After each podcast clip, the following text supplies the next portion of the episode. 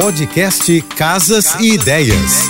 Dicas de arquitetura e design para decorar sua casa com Manu Miller. Oferecimento: pronta entrega Casa Shopping. Você compra agora e recebe antes do Natal. O aroma fresco do bolo que acabou de sair do forno. A fragrância da grama molhada. O olfato tem o poder de evocar lembranças significativas e despertar uma variedade de emoções. É por isso que a aromaterapia em casa está se tornando cada vez mais popular. Essa técnica terapêutica utiliza óleos essenciais como sua base. Ao combater sintomas como ansiedade e insônia, além de aprimorar a concentração, o uso adequado de óleos essenciais pode ser uma estratégia valiosa para promover o bem-estar. Em casa, a aromaterapia pode ser aplicada por meio de difusores ou sprays que permitem a inalação dos óleos essenciais dispersos nos ambientes e ainda podem ser incorporados à decoração. Indico a lavanda para o quarto que ajuda a dormir e relaxar e para a sala recomendo os cítricos que promovem harmonia, aconchego